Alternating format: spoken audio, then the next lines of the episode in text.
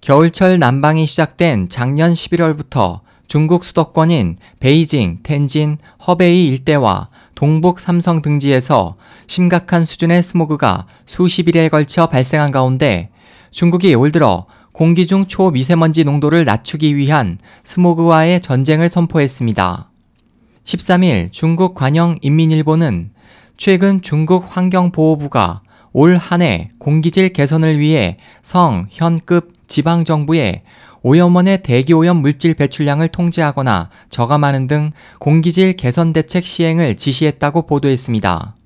보도에 따르면 환경보호부는 석탄, 공장, 자동차, 농업 등의 산업 구조를 개편해 공기 중 오염 물질을 통제하고 겨울철 스모그 발생의 주 원인인 저품질 석탄 보일러를 단계적으로 퇴출시키며 공기 오염 예방 및 통제 시스템을 강화해 환경 관련 법규 위반 업체에 대한 처벌 수위를 높일 것으로 보입니다.